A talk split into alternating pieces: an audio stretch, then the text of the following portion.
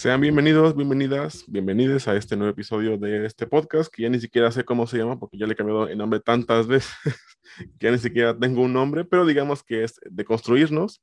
Este, antes de iniciar con el episodio, comentarles que subí un, un trailer, un, este, un capítulo de prueba de un contenido nuevo que vamos a sacar únicamente en Spotify, que se llama Los Hijos del Hombre, en el cual este, hablamos básicamente desde expresiones culturales como refranes, dichos, este, y demás comentarios que tenemos en el baje cultural mexicano.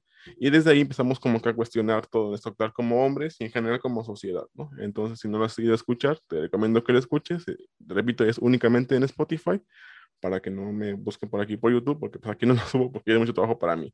Este, eh, ya ahondando un poco más en el tema que nos trae el día de hoy, y antes de explicar este, el tema que vamos a hablar, que de hecho ya, ya ustedes lo leyeron y ya vieron quién está con nosotros, pues le doy la palabra a nuestro invitado especial del día de hoy.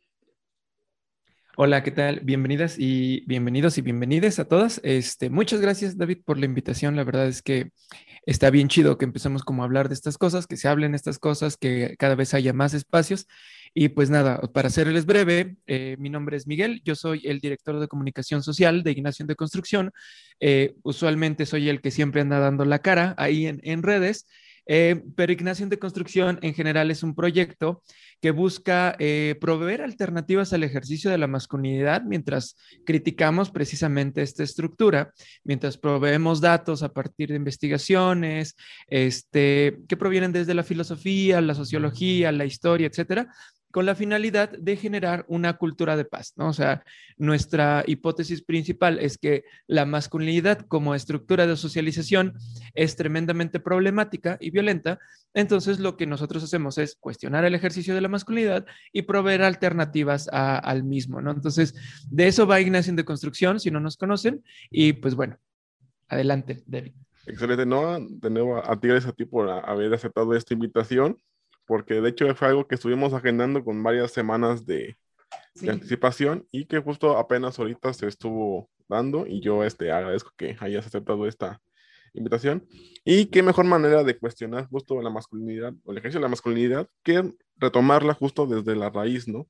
Desde la crianza, desde la educación, desde todo lo que se nos inculca como varones, como hombres, incluso, incluso ¿no? Que se les educa a las mujeres a hacer este, como que esta herramienta secundaria del hombre, ¿no? No tanto como un complemento, sino como algo que tiene que ser como herramienta y que tiene que servir al hombre.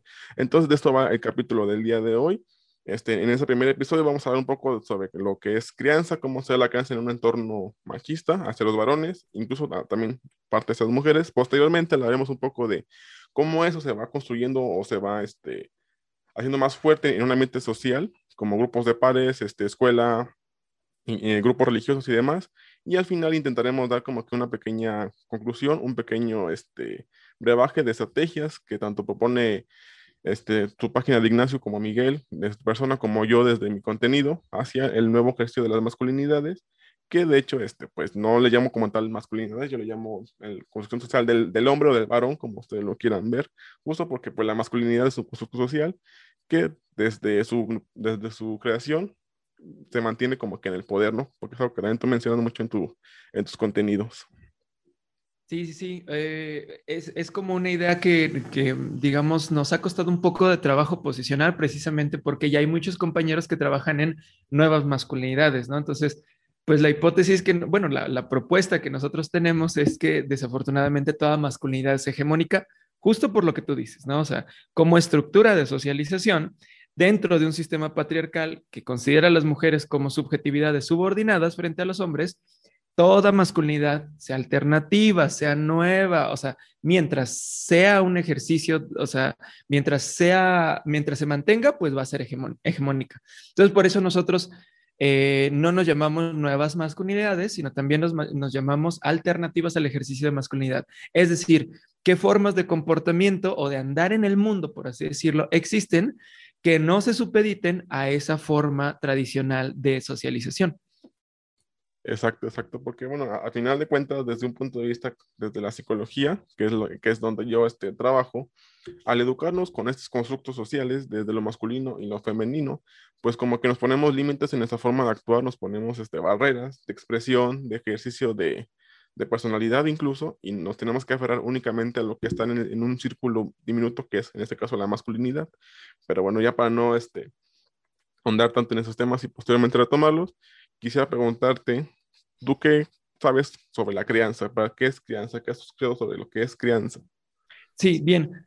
Eh, por ejemplo, desde donde nosotros lo, abordamos, que es pues lo estructural o el estructuralismo, ¿no? Eh, cuando hablamos de crianza, o sea, por supuesto, hablamos de familia, ¿no? O sea, como el primer núcleo donde, pero nosotros no le llamamos núcleo, ¿no? O sea, no porque no lo sea, sino institución. o sea, eh, en términos... Exacto.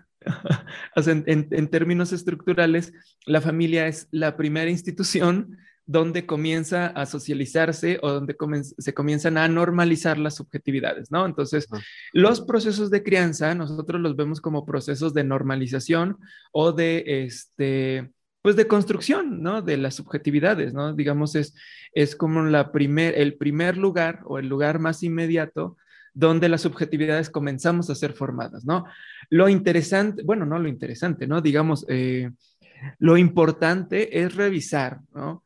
Qué tipo de ideologías o qué tipo de, sistemas de creencias son sostenidos por la familia nuclear como institución que van a ser transmitidos a, las infancias, ¿no? Entonces, por supuesto, dejando de lado, o sea, en, nuestro caso, ¿no? porque no somos especialistas, todo lo que ya sabemos acerca de la importancia de la crianza, de los primeros años, de la formación de la, personalidad, de las habilidades cognitivas, e, etcétera, o sea, es fundamental reconocer que los primeros años de crianza son importantísimos porque no solo es donde interiorizamos como todas las sistemas y sistemas de, y sistemas de creencias, sino también porque son eh, los momentos donde se va a formar así como el, núcleo de la personalidad de, las subjetividades, ¿no? O sea, más allá de lo estructural, tienen un componente cognitivo de, de altísimo valor, ¿no? Esos primeros años de crianza. Sí, digamos, porque es donde, es donde realmente se echa la, como que esta raíz, ¿no? Viéndolo como una planta, ¿no? La raíz y es justo toda esta lluvia de ideas que se dan en torno a, a lo social, es lo que justo alimenta esa raíz y es lo que va a hacer crecer a esa persona, ¿no? Ya sea desde el machismo o desde una cuestión de la cultura de la paz, como tú lo mencionas. Claro, sí, y no solo, no solo como en una cuestión de, de sistema de valores, ¿no? O sea, eso ya viene como poquito después. O sea, bueno, no, no quiero decir como poquito después. Claro, hay, hay una imposición o una normalización de sistemas de valores. Eso es como lo más evidente. Pero, o sea, em, a nivel cognitivo también se forma, o sea, el, el, el, las, las, infancias, ¿no? O sea, entonces, entre más, más y mejor estimulación haya, pues mejor, ¿no? Ahora, el proceso de la crianza, por supuesto que tiene que venir acompañado de una responsabilidad de, los, de parte de los cuidadores así fundamental. Yo creo que hay, a ver, en, términos generales, existe una desatención muy grave a los procesos de cuidado de los cuidadores con las infancias, ¿no? Con sus hijos. Entonces, eh, este es como el primer punto que me gustaría que tocáramos, ¿no? Como la, falta de interés o digamos como esta idea que tenemos de, ah, bueno, ya tuvimos un hijo, automáticamente adquirimos todos los conocimientos necesarios para la crianza, ¿no? Eh, y a mí me parece súper grave, ¿no? O sea, porque estos primeros años te digo que son fundamentales para la adquisición de un montón de herramientas, ¿no? Tanto de valores, creencias, pero también cognitivas. Entonces, creo que las paternidades, ¿no? O bueno, los, los padres, eh, en, por lo menos en nuestro contexto cercano, hemos sido bastante o somos bastante indolentes o inconscientes o irresponsables al momento de adquirir las herramientas necesarias para criar, ¿no? Entonces, si hablamos de crianza, tenemos que hablar de un sistema generalizado eh, de irresponsabilidad, ¿no? O sea, en donde eh, los padres creemos, ¿no? Que solo por tener hijos automáticamente ya tenemos los conocimientos necesarios para criarlos.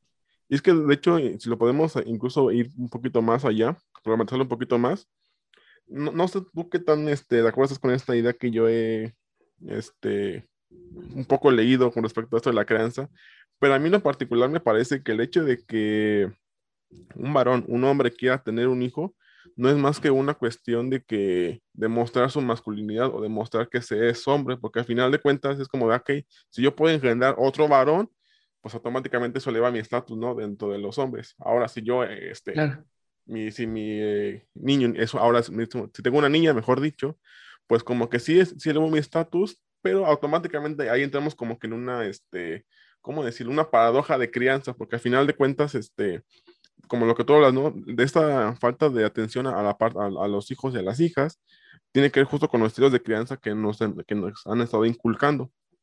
Porque incluso este, viéndolo desde la parte de psicológica, se genera una, un concepto que se llama complejo de inferioridad en la primera, en la primera crianza, porque básicamente los niños nacen, o sea, son educados para sobrevivir en la sociedad y no para convivir en la sociedad. Ajá. Ok, eh, a ver, la, la, primera idea, ¿no? Eh, es que es, es, es, muy, muy, muy complejo el asunto, ¿no? Cuando hablamos de crianza, ¿no? Ah, y hay muchísimas cosas que tocar. Justo lo que dices, ¿no? O sea, el asunto como de tener un hijo y tener otra hija, yo empecé a pensar, dije, ok, ¿realmente qué es lo que tiene valor dentro de un sistema patriarcal eh, para, los, para los varones, ¿no? O sea, ¿qué es lo que te eleva el estatus? Engendrar, no criar engendrar, nada más, que son dos, dos cosas muy distintas, ¿no? O sea, porque recordemos, usualmente las actividades de la crianza tradicionalmente se les asignan a las mujeres, ¿no? O sea, no es que sean más, eh, más hábiles por naturaleza, se les asignan, ¿no? Entonces, justo por eso yo hablaba de este componente de irresponsabilidad, ¿no? O sea, porque en los roles ¿no? Del, que, están asociados a la masculinidad tradicional, los padres o somos muy ausentes o irresponsables o pasamos poco tiempo, etcétera, ¿no?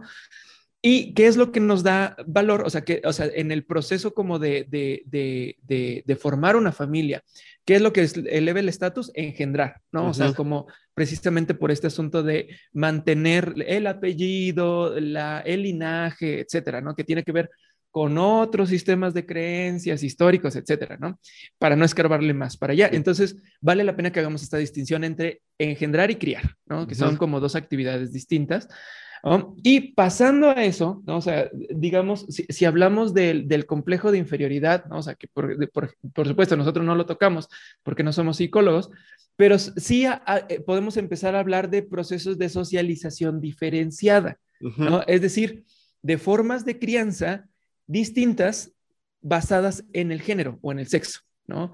O sea, de, tipos de actividades distintas que se les enseñan a hombres y mujeres en relación con su sexo, ¿no? O sea, si a las madres, por ejemplo, basados en su sexo, se les asigna la crianza, a hijas y a hijos también se les van a asignar otro tipo de roles, ¿no? Que por supuesto pueden devenir o van a devenir eventualmente en, digamos, asuntos como, como complejos de inferioridad, ¿no? O sea, porque me imagino que el complejo de inferioridad no solo se da por eso, se puede dar por muchas razones. Un montón de cosas. Pero esta socialización diferencial sí puede producir complejo de inferioridad en ciertas, en ciertas infancias, ¿no? Entonces, eso es como lo que yo tendría que añadir, ¿no? A esas dos cosas. Exacto, bueno, igual para un poco ir vinculando lo que tú mencionas, la idea de esta falta de responsabilidad a la hora de criar, de, de criar y no de procrear, que justamente es lo que hablamos de esa diferencia. Y justo para yo vincularlo con esa parte de la, del complejo de inferioridad que, que, que justo saqué aquí a la luz, porque es un, un concepto teórico que posteriormente vamos a, a, tener que retomar a la, a la hora en la que un hombre tenga que demostrar su masculinidad ya siendo otra persona más adulta. Es justamente esto, ¿no? Porque estamos en una cultura, este, lamentablemente, en la cual a los niños no se les ve como personas, a la, a la niñez no se le nota como una persona así. Es una, eh, un niño es, repito, otra herramienta que tiene que servir en función al, adulto, principalmente al adulto hombre. Como que el que trae, mira, el agua, tráeme eso, tráeme el otro, que los cigarros, bla, bla, bla, ¿no? Entonces, básicamente lo que el niño aprende dentro de esta cuestión es que, ok, pues yo nomás sirvo para traer, y eso como que un complejo de inferioridad no es como que entonces no sirvo para nada, y nada más sirvo hasta que yo pueda mandar a otros, o hasta que yo tenga poder sobre otros. Exacto, sí, bueno, acabas de meter, o sea, de traer como otro concepto súper importante que es el asunto del poder, el ejercicio del poder, ¿no? O sea, más allá de que, de que a los niños no se les, eh, no, digamos que no participen del ejercicio del poder, lo que aprenden es a abusar, bueno, a, a, a, dominar, ajá, exacto, a la dominación. ¿no? para dominar. Exacto, el poder para dominar, ¿no? Precisamente porque estamos insertados en una lógica, en un sistema patriarcal que lo que nos indica es que la, o sea, la, única forma de ejercer el poder es a través de la dominación y viceversa. La única forma de dominación es a través del ejercicio del poder. Entonces se busca conseguir el poder para dominar y se busca dominar para sostener el poder. Entonces, dentro de este sistema patriarcal, por supuesto que la subjetividad privilegiada somos los hombres heterosexuales, ¿no? O vamos a ser los hombres heterosexuales.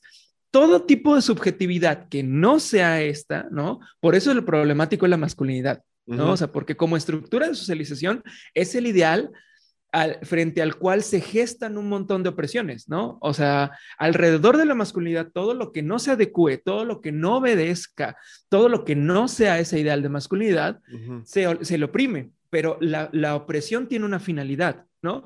¿Cuál es la finalidad? Obtener o mantener a las subjetividades que no están cerca de esta masculinidad como medios, ¿no? Como subjetividades oprimidas sean mujeres, sean niños, sea cualquier otra cosa que no sea un hombre heteronormado.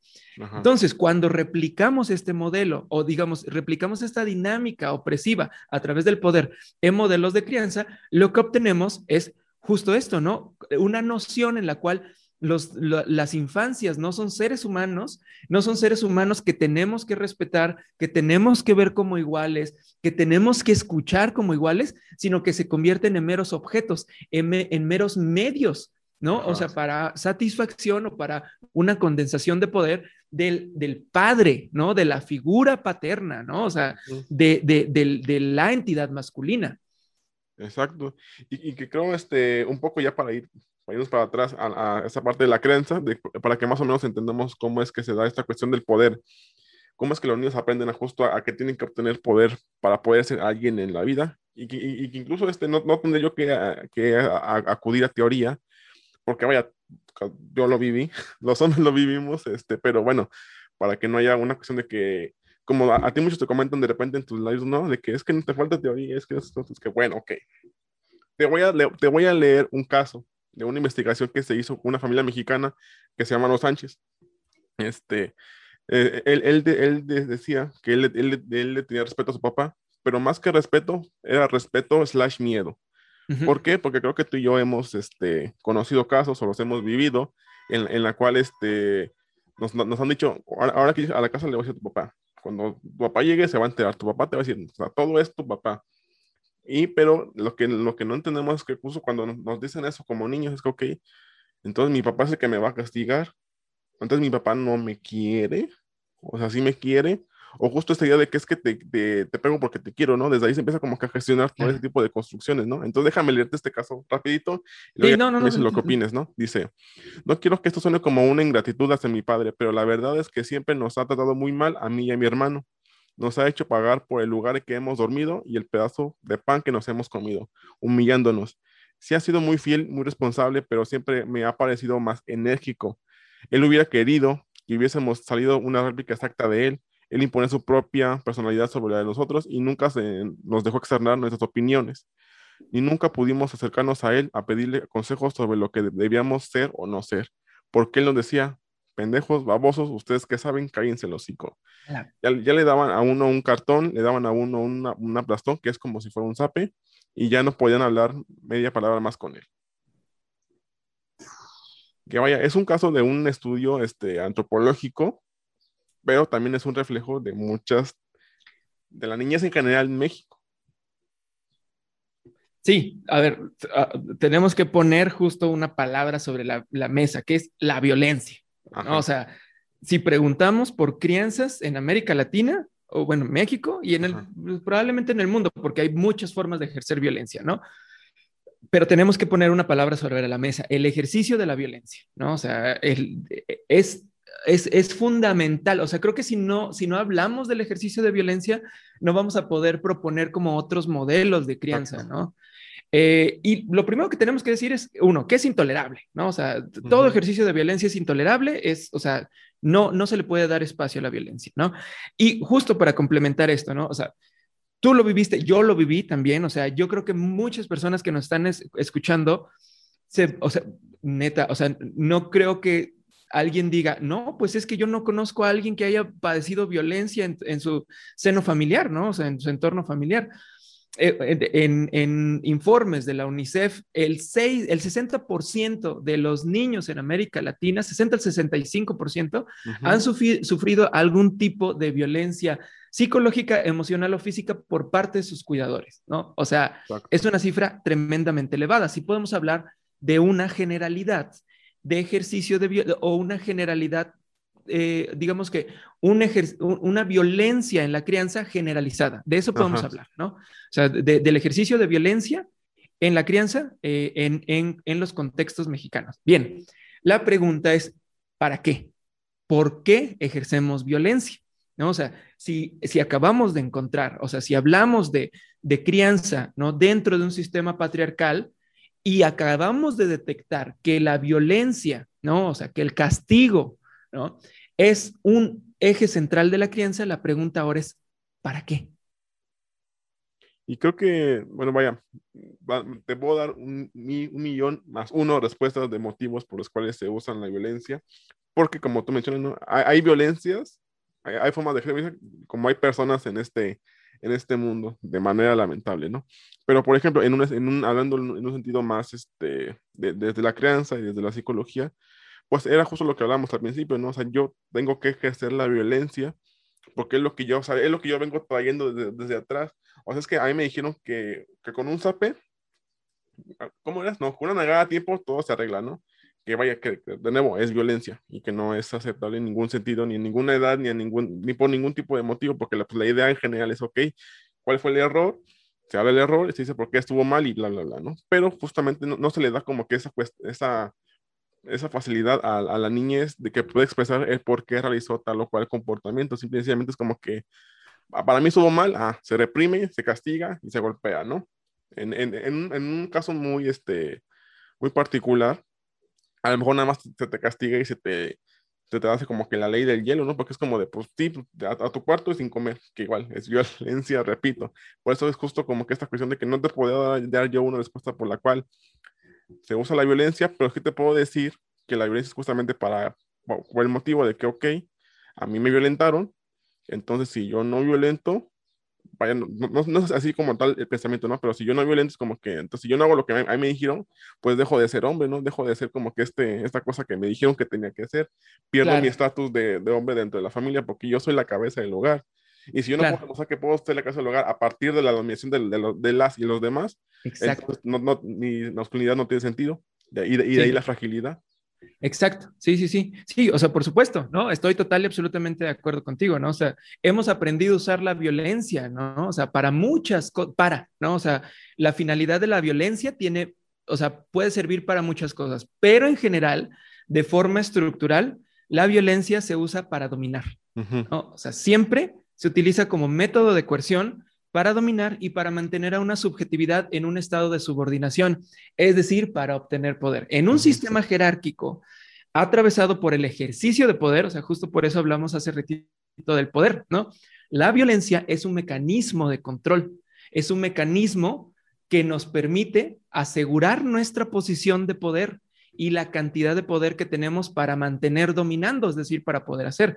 Entonces, todo ejercicio de violencia estructural, desde la violencia del Estado, la violencia estatal, la violencia institucional, la violencia sobre las mujeres, la violencia sexual, la violencia sobre las infancias, su única finalidad es eh, dominación, es dominar, ¿no? Es, es generar un cierto tipo de dominación.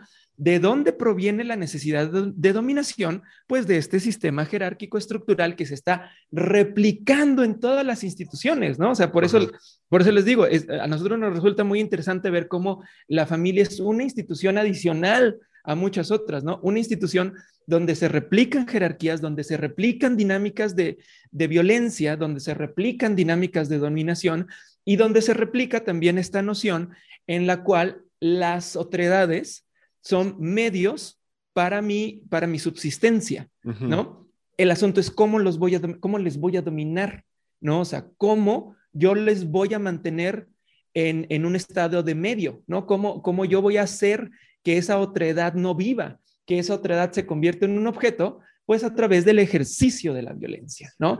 Entonces, pon tú que eso no lo tenemos eh, no lo hemos hecho consciente de forma literal, ¿no? O sea, no todos lo sabemos.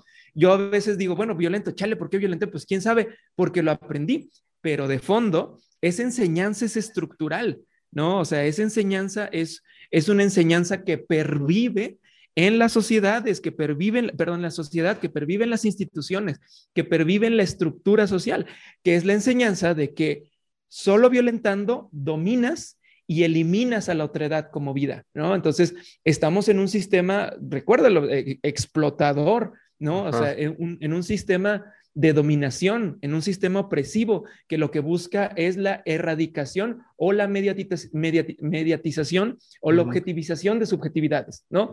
Para, eh, para que ciertas subjetividades subsistan, ¿no? La, la, blanquitud, ¿no? Eh, el eurocentrismo, la masculinidad.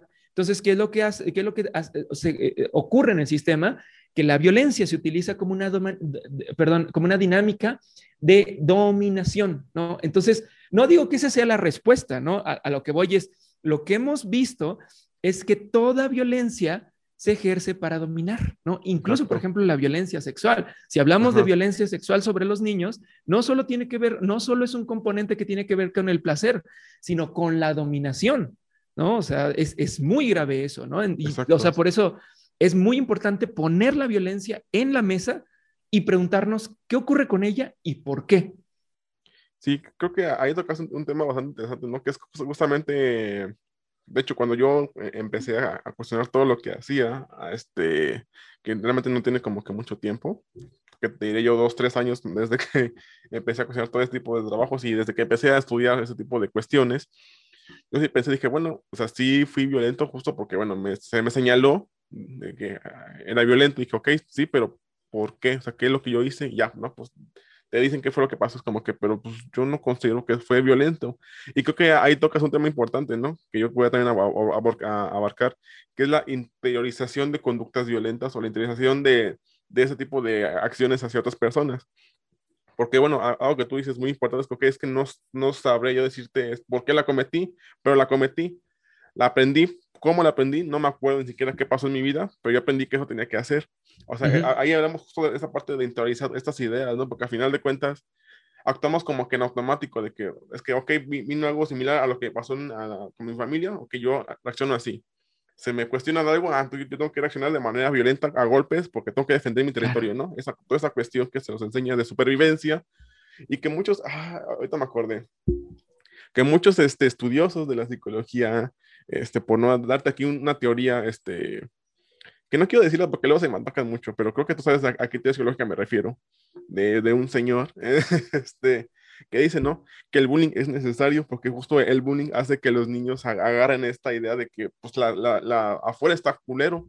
Y sí, afuera está feo, pero no tendrá por qué estar feo, ¿me, explico? O sea, no, no, tenemos, por qué generar violencia para sobrevivir, porque no tenemos por qué recibir violencia de una primera instancia. Sí, ese es el asunto. La violencia siempre es una opción. No es natural, no es obligada, ¿no? De verdad, no es obligada. Pues a menos que, que, tu vida corra peligro, ¿no? O sea, pero estamos hablando de situaciones límite, ¿no? O sea, no estamos hablando de entornos culturales que o, de entornos sociales que se supone que deberían ser seguros. Por eso te digo, es sistemático este problema, ¿no? O sea, cuando hablamos de entornos violentos y decimos, ay, bueno, es que los entornos son violentos, mejor que aprendan violencia de una vez. Es como, a ver, güey, ¿te has detenido a pensar que esos entornos no, no tendrían que ser violentos? Ajá, y es como, güey, o sea, te relajas tantito, por favor. Por eso te digo, es muy importante o es sumamente necesario que llevemos la reflexión acerca del ejercicio de la violencia ya no solo a un plano individual, ¿no? Y no porque sea malo, es necesario, de verdad es necesario entender cómo hemos aprendido la violencia de forma personal, ¿no? O sea, cómo se ha interiorizado y cómo se ha construido nuestra personalidad de forma individual, ¿no? Tiene que pasar sí o sí. ¿No? Porque eso permitir un cambio individual. Sin embargo, también es necesario entender cuál es el rol de la violencia dentro de un sistema que constantemente está violentando en todas partes, ¿no? O sea, porque esa violencia que está allá afuera en un entorno violento, pues es, tiene la misma finalidad que la violencia, o sea, no la misma finalidad pragmática, ¿no? O sea, no la misma finalidad eh, en el día a día, ¿no? O sea, probablemente la violencia que ejerce un padre sobre su hijo busca o cree tener la finalidad de corregir la conducta, ¿cierto? ¿no? Y la violencia que ejerces allá afuera, ¿no? En las calles tiene la finalidad de sobrevivir, ¿cierto? ¿no? O sea, en, en términos pragmáticos. Pero recuerda también, o sea, el sistema lo que hace es fragmentar nuestro, o sea, de forma estructural de nuevo, fragmentar nuestro pensamiento para que no veamos más allá de estas barreras. Pero cuando nos detenemos y pensamos, oye, o sea, ¿por qué se está ejerciendo tanta violencia en tantas partes? En TikTok, en Internet, en la calle, en mi familia. Bueno, porque la finalidad de esta violencia es justo que nosotros busquemos dominar es que, y que con esa dominación mantengamos a subjetividades en un estado de subordinación. ¿Por qué? Porque cuando se mantienen esas subjetividades en un estado de subordinación, lo que ocurre es que ciertas subjetividades ganan y se mantiene y se replica un sistema vertical y jerárquico de dominación, ¿no? Y incluso también viéndolo desde una, una manera de, como sistema, y creo que es algo que yo he estado como que leyendo últimamente y que he estado aprendiendo, mucha de la violencia este, es generada principalmente por los grupos dominantes, es decir, o sea, la idea es que ustedes, ustedes peleense para que a mí no me toquen. O sea, entre ustedes dense este, la, y a mí no me estén tocando porque ustedes mismos están generando, a pesar de que yo esté este, mediendo ahí mi cuchara para que ustedes se violenten, ¿no? Exactamente, sí, sí, sí, o sea, por, por, por, eso hablamos también de marginación sistemática, ¿no? O sea, las, las colonias marginales no son marginales porque quieran ser marginales, son marginales están marginadas, perdón, no es que sean marginales, ¿no? Están marginadas porque el Estado las ha marginado, porque se les ha negado servicios de educación, de salud, de infraestructura, ¿no? ¿Qué produce eso? Pues por supuesto, unas, una serie de condiciones psicosociales, ya no solo materiales, ¿no? O sea, ya no estamos hablando solo de condiciones materiales en un sentido como de cosas básicas, ¿no? Estamos hablando de condiciones psicosociales, ¿no? Eh, ¿Qué produce eso? Pues un entorno psicosocial que genera agresividad, que genera violencia y pues por supuesto se interioriza el ejercicio de violencia y se replica constantemente. Sí, porque digamos que es básicamente la, la idea de justo de hacer este entorno violento, es básicamente la supervivencia del más fuerte, de que sobrevive al, al que más catoso le entre. Y que fíjate, ahorita yo me, acordaba justo de, de, esto, de hablando un poco de, de, cómo se genera la violencia. Yo, yo me acuerdo que muchos en la, bueno, yo o sea, no soy, no soy alguien que realmente le guste pelearse. Créeme que yo soy cero violento físicamente, o sea, de, de golpes. Soy violento de muchas otras formas, eso lo, acepto, pero a, golpes no, nunca me ha gustado pelearme, nunca me ha gustado golpear, no, no sé, no, no, me llamó la atención. Pero, por ejemplo, ¿no? Este, en una vivencia personal, para justo entrar al, ahorita al, al debate, yo me acuerdo que para yo como que mantener mi, estatus dentro de mi grupo de amigos en la secundaria. Es por eso que yo siempre que hablo de secundaria digo, es que la secundaria para mí está totalmente olvidada. E, era justo eso, se te provocaba para que, para que tuvieses que pelear con alguien de, de un grado más arriba o inclusive de, de la de preparatoria, ¿no? Hablando de secundaria. Y, y, te, podían, y te podían ganar, te podían este, lastimar, te podían casi dejar este, en coma, pero pues tú le entraste, ¿no? Y, hecho, y échale que le hayas entrado, pues te genera como que esa, ese don de que, ah, como reconocimiento de, por parte de otros hombres de que realmente eres lo que dices ser. Ahora, si ganas, pues obviamente te da mucho más prestigio. ¿Y, y, y a qué voy con esto? Justo a esta idea de lo que tú, de lo que tú mencionas, ¿no? Y algo que yo también estoy trabajando desde, desde mi trinchera.